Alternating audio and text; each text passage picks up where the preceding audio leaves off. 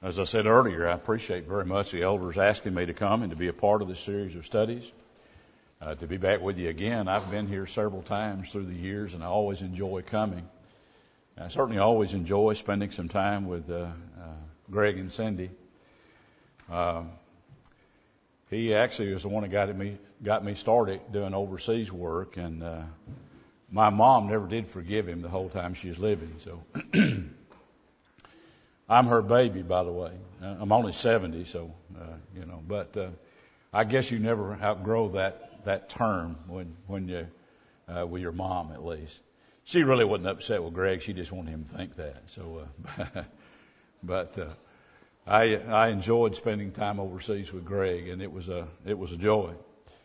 Uh, it was uh, troubling sometimes and hard and difficult sometimes, but the the reward of being able to share the gospel with somebody halfway around the world was worth every effort that we we put forth. He and I were studying with a guy by the name of Alexander uh, in Podolsk, just south of Moscow. We were studying with him several hours a day. Greg would have him, I don't know, three or four hours. I'd have him three or four hours. And, and then one day we decided we would take him out to a little village in the country and give him some hands-on experience of how to invite and encourage people to come. And uh, so we spent most of the day out in a little village and came back in and uh, we were had a dinner appointment later that night, and so we stop, decided to stop at a little store and uh, it's a kind of a little Western store and get something to eat quickly. And uh, so we got a pizza, and uh, that was a major mistake. And uh, he and I both were sick, and uh, oh, and we had a dinner appointment uh, later that night and had to go eat again. And uh, it was all we could do to keep what we ate down, much less something else. And I never did quite forgive Greg for this. She had pierogi in the center of the table. Pierogi can have anything in it. Greg got the two smallest ones out there and left me. I had to get the bigger ones, and so. Uh, uh, but we only could eat two, one one of each kind. So, and it was all we could do to get that down. But anyway, what a what an experience. But uh, I, I enjoyed that uh, uh, so much. I want to talk to you for just a little bit this morning of what was read to us in Acts the 16th chapter, verses 25 through verses 28. And I want you to notice the expression that's used within this text where it says, do yourself no harm as we look at this together. I'm not going to read this again. Uh, Josh has already, already read it. But I want you to look at this little expression here. It says, do yourself no harm. It's not on for some reason. I can see it. You can't see it though. I guess that's the most important thing that I can say. Ah, there we go. We got it. But look at that little expression, do yourself no harm. Now we understand what this man was about to do. He was about to commit suicide. And really the reason that he was about to commit suicide is because, according to my understanding, if any prisoner escaped under the, uh, as one was guarding those prisoners, then they well could lose their lives and could be a terrible end to, the, to their life here. And so here's a man that he realizes that. He thinks that the prisoners have escaped, but yet Paul says, no, do yourself no harm. We're all still here. Do yourself no harm. Have you ever heard the expression cutting off your nose in spite of your face? You ever heard that expression? Do you think sometimes we may do that? I'm afraid sometimes that we may be guilty of that, whether we realize it or not. And that's really what I want to talk to you just a little bit about this morning. And that is the ideal of making sure that we don't do ourselves any harm. Because the choices that we make in life and the things that we either do or don't do can be very detrimental to us. And actually it can cause us to lose our souls because of the choices that we make in life. Isn't it a wonderful thing that the Bible tells us that we're made in the image of God? But as we're made in the image of God, that He's made us creatures of choice and you and I can choose. We can choose what we do in life. We can choose whether or not we accept Him or not, obey Him or not. And really the choice is ours. And so let me suggest some things to you. You know, those that are living in sin, do you know who they're harming? you know, you're not harming me if you're living in sin. No, if I'm living in sin, I'm harming myself. But if you're living in sin, the person you're harming is yourself. You know, the Bible clearly points this out. You know, sinful practices may harm one physically. We understand that, don't we? I remember holding a meeting, I've held several through the years in Doniphan, Missouri. Uh, Hope is here, I think. I saw her a little earlier. Uh, Hope's grandparents live in Doniphan, Missouri. But there's a man there who smoked his whole life, and he told me, he gave me permission to use him as an example. He smoked his whole life. He has COPD. His wife would pull up in front of the building and let him out. And it was a short distance from the awning where they would let him out to come inside the church building. And he would have to stop inside the doors and catch his breath before he could walk on in and get in a pew. Now who did he harm by smoking all of his life? Did it hurt you? No, it didn't hurt us, did it? But it hurt him. You know, one of the things that we can look at in Proverbs 23 verses 29 through 30, who said, who has woes? Who has sorrows? Who has contentions? Who has complaints? Who has wounds without cause? Wounds without cause. Who has redness of eyes? Those who linger long at the wine and those who go in search of mixed wine. The alcoholic, who does he hurt? Hurts himself. That's who he hurts. Oh, I understand he hurts others around him as well. but the person that he does the greatest damage to, physically at least, is obviously himself. And he can affect them and affect others by the choices that he makes in life. I understand that. But physically speaking. Do you realize that an estimate 95,000 people approximately 68,000 men and 27,000 women die from alcohol related causes annually. Making alcohol the third leading, uh, third leading preventable cause of death in the United States. The first is tobacco and the second is poor diet and physical inactivity. Do you know what all three of these tell us? All three of these are preventable. All three of them the three leading causes of death in the United States. 75,000 people die each year from drug overdose. 75,000 people. in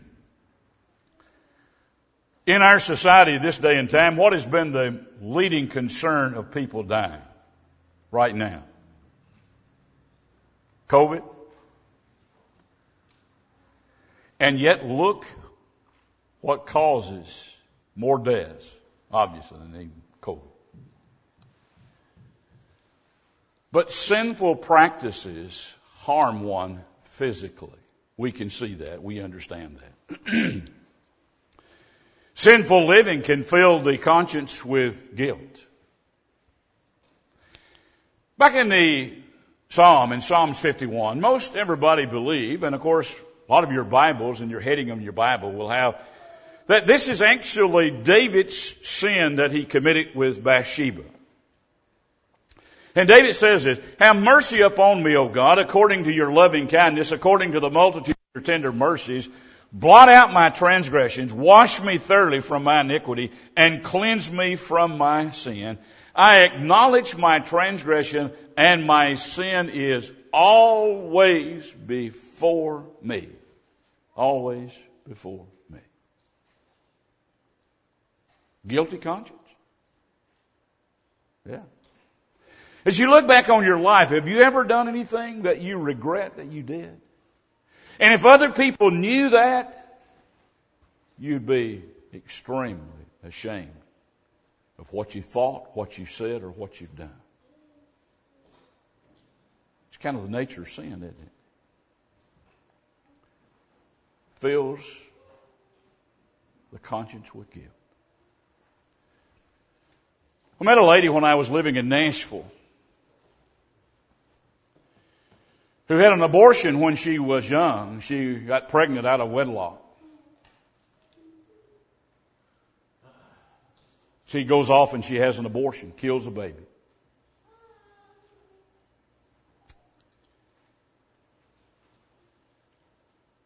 That actually ate her up from the inside her entire life.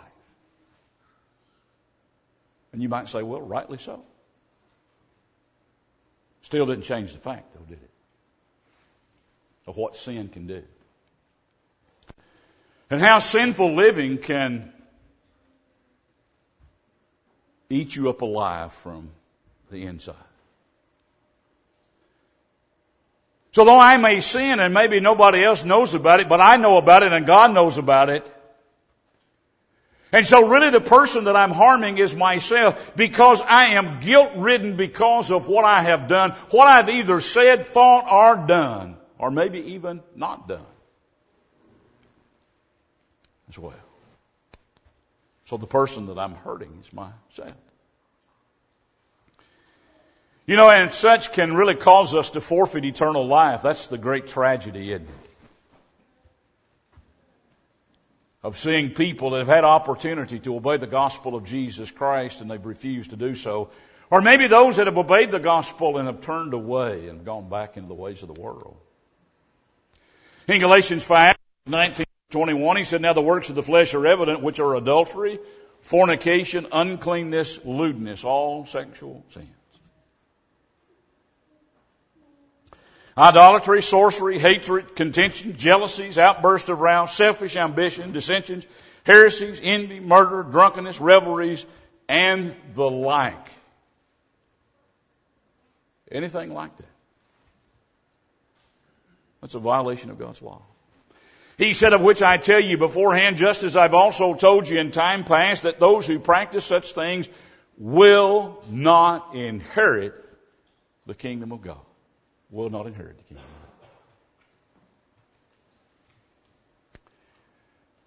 I know Greg has done this just like I have, and probably numbers of times through the years, that people call upon you to preach somebody's funeral that you know that they were not faithful as far as their service to the Lord.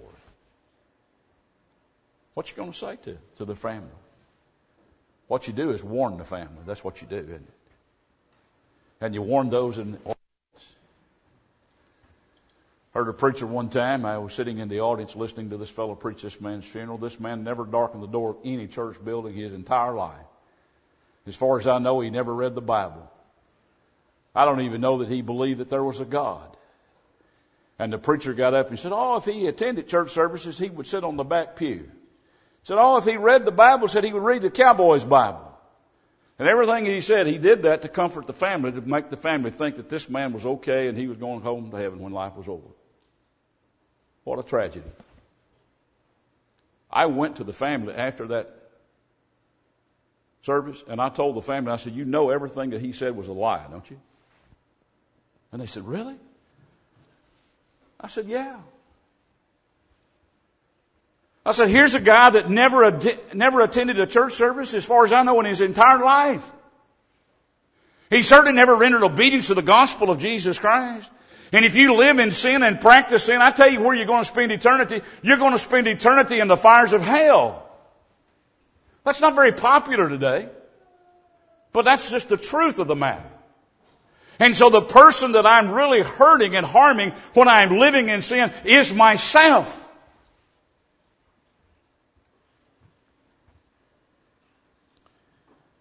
I'm afraid sometimes people think, well, I'll get even with them. I won't attend there anymore. No, you're not getting even with them.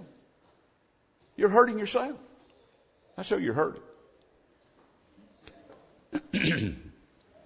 so do yourself no harm. Stop living in sin.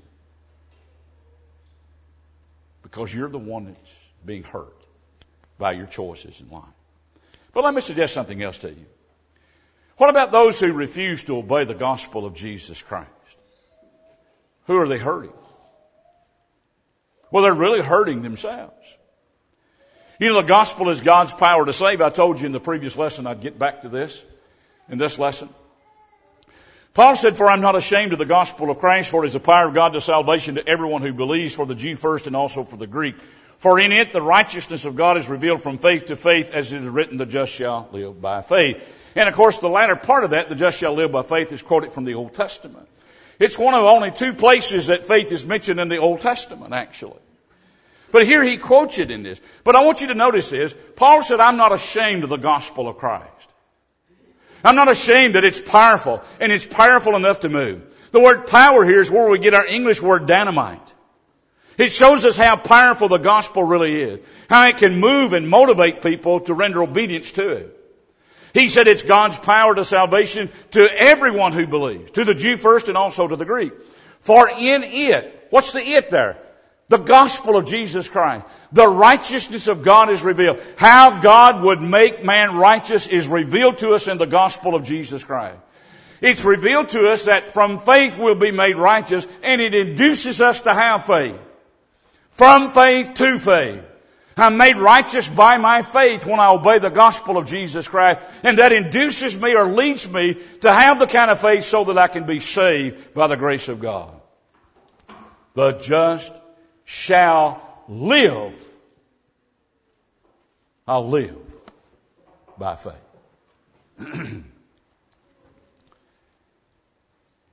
so now who am I harming when I refuse that invitation to obey the gospel of Jesus Christ? Myself.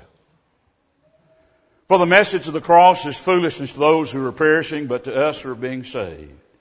It is the power of God. You know, to some people it's still foolishness it. But not to those who want to be saved.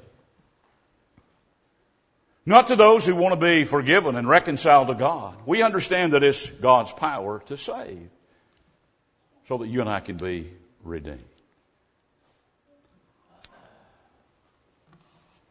Obviously, the gospel has to be obeyed. In 2 Thessalonians 1 verses 7 and 8, Paul says, and to give you who are troubled. Now who were the ones that were troubled? Well, the ones that were troubled were the Christians that were being persecuted. That's, that's who the ones that were troubled. Said, rest with us. Now this is encouraging to those who are persecuted, obviously. it's encouraging to know that God will take care of us and God will Take vengeance on those that trouble us.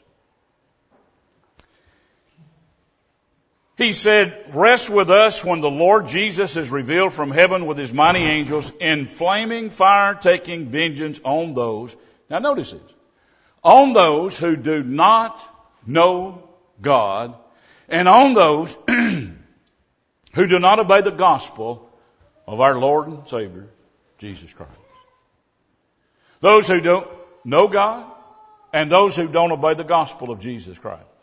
You know, there are some commentaries as you read them that he, that they indicate that he's talking about Jew and Gentile here and that he makes a distinction between them. I don't really think that's, that's what he's saying here.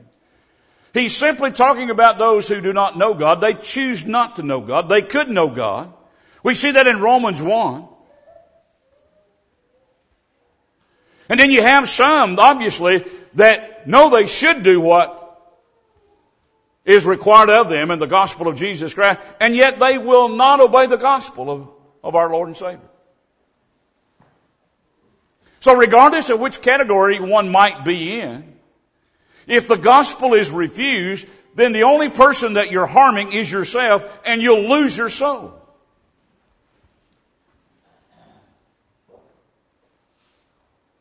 That's the person you're really hurting. Do you think sometimes children refuse to do what's right, thinking that they're doing harm to maybe mom and dad? Well, I'm going to tell you the only person that you're harming is yourself. Now, it may cause mom and dad a lot of grief.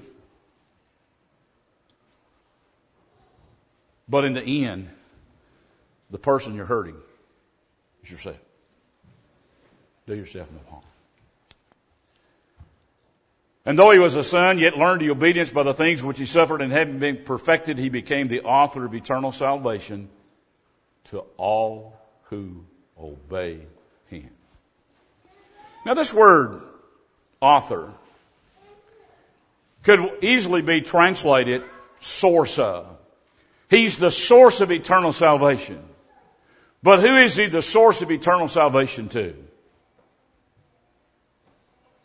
Those that obey. Those that do what he tells them to do. That, that's who he's the source of eternal salvation to.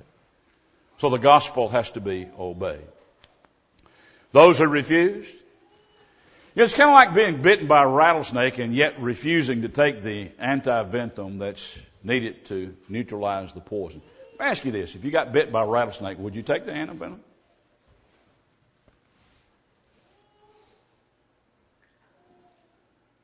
Or not? Now let me, let me illustrate this a little closer to home with myself. I, about a year ago, I was sick. I had COVID, wound up in Maury Regional. When I first get there, they tell me, said, we've got this drug that's been known to work and help COVID patients. Would you be willing to take it? You have to sign to take it. Now I could have said, no, I don't, I don't think I want that. And I most likely would have died. But I'm going to tell you what I did. I signed my name as best I could and I took it. It's either take it or die. What would you do? I know what I did. But you know, that's not nearly as serious as refusing to obey the gospel. I may have lost my physical life. But you know, whether I refused that or not, it didn't affect my soul. But you see, this affects salvation of my soul.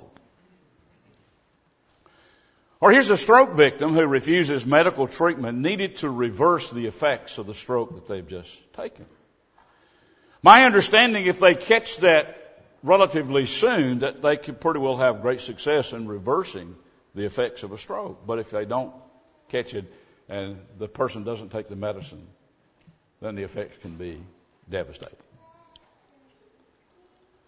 The gospel of Jesus Christ is a cure, yet how many refuse the offer of help to save their souls? So then, do yourself no harm. Obey the gospel. It's your soul that's at stake, not somebody else's. But let me suggest another one to you. What about those who pretend to be righteous and holy or those who pretend to be Christians and yet they're not. You know who they're harming? You know, you may put on a good front inside these four walls here. But what are you when you leave these four walls? What are you when you're out in the world? What are you at work? School. What do you show yourself to be then? You know, the Bible says, Woe to you, scribes and Pharisees, hypocrites, for you devour widows' houses and for pretense, pretense, make long prayers. Therefore, you will receive greater condemnation. The most scathing rebuke that's given in the entire Bible is in Matthew 23. And it's Jesus identifying or addressing the religious leaders and people of that day and time. Scribes and Pharisees.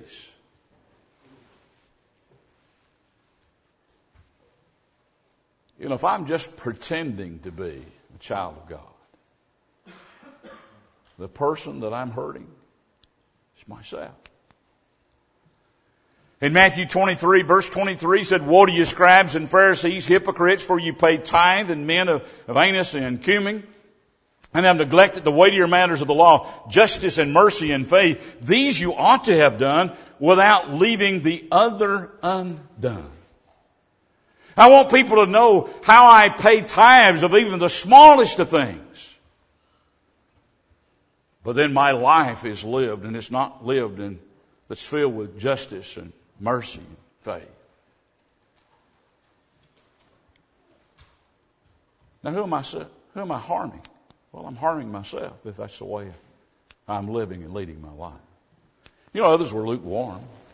He said, I know your works, that you are neither cold or hot. I could wish that you were cold or hot. So then, because you're lukewarm and neither cold nor hot, I will vomit you out of my mouth. What a repulsive sight of the Lord vomiting someone out of his mouth. A sign or a symbol of rejection. Something that's repulsive to him.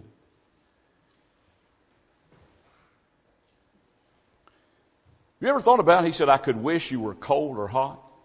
You ever thought about why he said that? Wish you was one way or the other? Instead of just lukewarm. Do, do you know the people that it's hardest to get them to see their condition and state? And to get them to comply with God's law? It's not the person that's cold. You know, he recognizes his lost condition.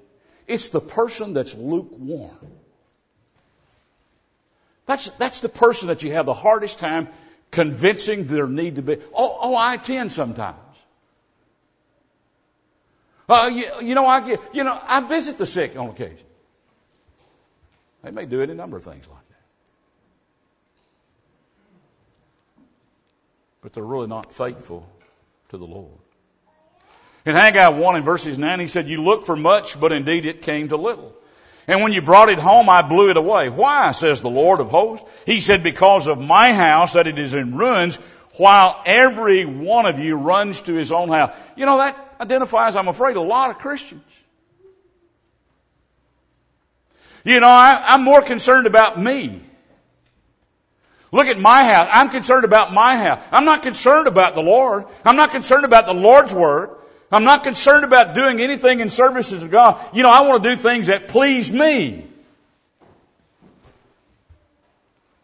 Is that the kind of life I'm living? Well, let me tell you, if that's the kind of life you're living, then the person that you're harming is yourself. That's the person you're harming. Contrast lukewarmness with steadfastness. In Romans 12, verses 1, I beseech you therefore, brethren, by the mercies of God, that you present your bodies a living sacrifice. We noticed that just a little bit ago. Holy acceptable to God, which is your reasonable or spiritual service. You know, I'm using my body in services to God. I'm willing to sacrifice my body in services to Him. I'm willing to sacrifice my time, my money, my talents, anything that I have to serve my God. He comes first. It's not about me. Paul said, for to me to live is Christ and to die is gain. My life now is lived in services to Him. That's how I have to live my life. Therefore, my beloved brethren, be steadfast, and immovable, always abounding in the work of the Lord, knowing that your labor is not in vain in the Lord. Don't you find it interesting that he says this in 1 Corinthians 15 verses 58? This is obviously the resurrection chapter. But go back to the first chapter. All the way through to the 15th chapter. And notice all the problems that they had. It's just one thing right after the other. You know what? Paul was writing, he was writing so they could correct those problems and then be steadfast in serving the Lord. So there's that contrast. Who gave himself for us that he might redeem us from every lawless deed and purify for himself his own special people, zealous for good works. Have zeal in serving God. Boiling up, boiling over. So now are we lukewarm or steadfast. Lukewarmness deprives of true joy. In Acts 20 verses 24, Paul tells the elders at Ephesus, he said, but none of these things move me. That was the tears that he had been brought to and the problems that he was facing at the result of the hands of the Jews. He said, nor do I count my life dear to myself so that I may finish my race with joy and the ministry which I received from the Lord Jesus to testify to the gospel of the grace of God so that I may finish my race with joy. If I'm just pretending to be a Christian, if I'm lukewarm and indifferent that I'm going to tell you I'm not going to finish my race with joy. My race on earth will end, but I'm going to tell you it's not going to be with joy. Because the person that I'm hurting and harming is myself. Do yourself no harm. Faithfully serve God. Let me suggest one other to you, and the lesson will be yours. What about those that don't prepare? And, and those that are not prepared when life on earth is over?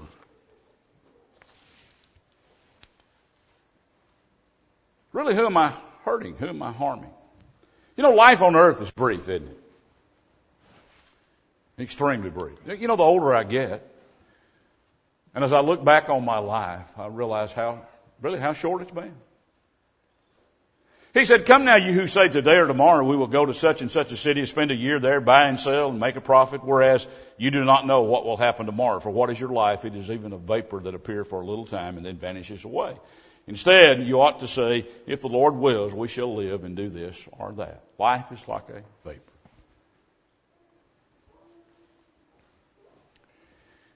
I'm the older generation in my family now.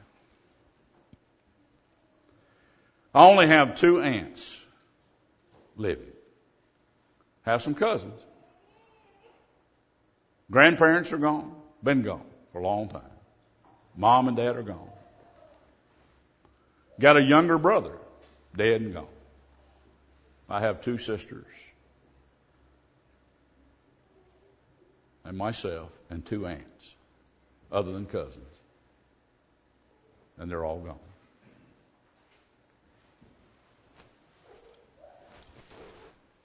How quickly that happened, it seems like.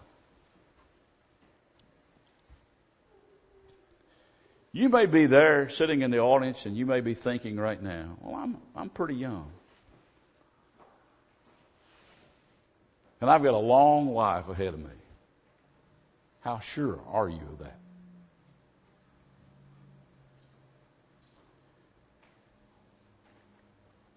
There was a little 18 year old girl died in Lewisburg just this past week. 18 years old. Sure you have a long life? No.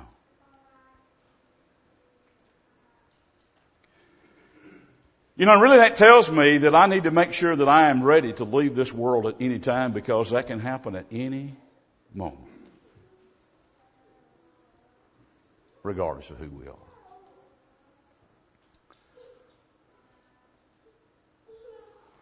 So I need to make sure that I am prepared for eternity because life is so brief. There's really only two destinations. He said, if your eye causes you to sin, pluck it out. It is better for you to enter into the kingdom of God with one eye rather than having two eyes to be cast into hell fire, where the worm does not die and the fire is not quenched. That's what the Lord said. Who talked about hell more than anybody else? Well, that would be the Lord, wouldn't it? Now, I understand if you're reading the King James translation that the King James does not make a distinction between Hades and hellfire, but the New King James does. But really the major difference, I think, between Hades and hellfire is that Hades is temporary. And it'll actually be cast into the lake of fire according to the Revelation letter. So it's the temporary abode of those who die. There's the upper part, which would be Abraham's bosom or paradise, and the lower part where they were already in torments there in Luke 16, and there's that great gulf that separated between the two. If I remember correctly, Paul Smithson, when I came here, preached a lesson on that here in y'all's last gospel meeting, which was a really good lesson. But there's only two destinations.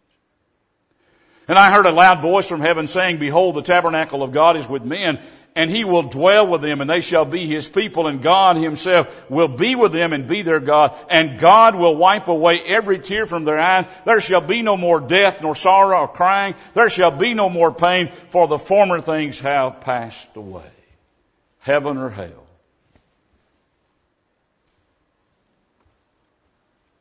Interesting thing about that is, is it's your choice. You choose which one you want to spend eternity in by your obedience to the gospel of Jesus Christ. Imagine a few years here, maybe of suffering, maybe enduring persecution, having to deal with problems of life, but being faithful to the Lord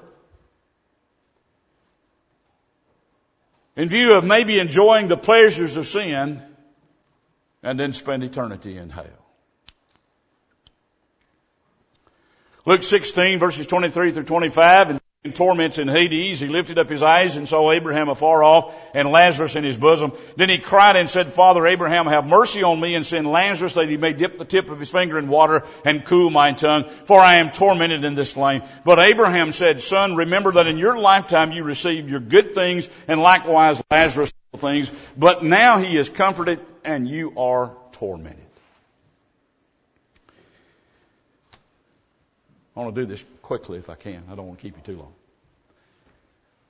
Let's, let's suppose that I've got a rope in my hand. I had one at the house and I could have brought it, I suppose, but you, you can see this visually. Let, let's say that I've got a rope in my hand. And uh, about this much of the rope is wrapped in tape and it's solid. It's black tape where you can hold it. And then the other part of this rope goes here. It goes all the way back through here, goes back to here, comes back up here, comes back down, goes back here, through there, back down, back through there, back, and goes out the door. All right, let's say this little tape part here represents life on earth. Do you know what part of that rope I'm concerned about with? I'm concerned about this little part right here. That's life here. But this is eternity. And it seems like I'm not nearly as concerned about that as I am this little section of the rope. What I need to be concerned about is with all parts of that rope of living and preparing for eternity. And not just this little section. Sad is that too many people are just concerned with that little section. In that little section, I have an opportunity to obey the gospel, to be saved by the grace of God. Will you do that this morning? You believe that Jesus is the Christ, don't you? I don't, I don't think you'd be here if you didn't believe that. Unless the only reason that you came is for somebody else. But if you believe that He is the Christ, the Son of God, and repent of your sins, confess your faith that yes, I believe that He's Lord, then we'll be glad to baptize you in water for the remission of your sins, and you can be saved, add it to the body of saved people, arise a new creature to walk in newness of life. If I have done that and not lived faithfully, if I repent of those things that I have been guilty of, willing to confess them to God and ask for forgiveness, He'll forgive you and cleanse you. So if you're here this morning, and you're subject to the invitation of the Lord in any way, make your way to the front, let your wishes be made known as we stand together to sing this hymn. Won't you come, please?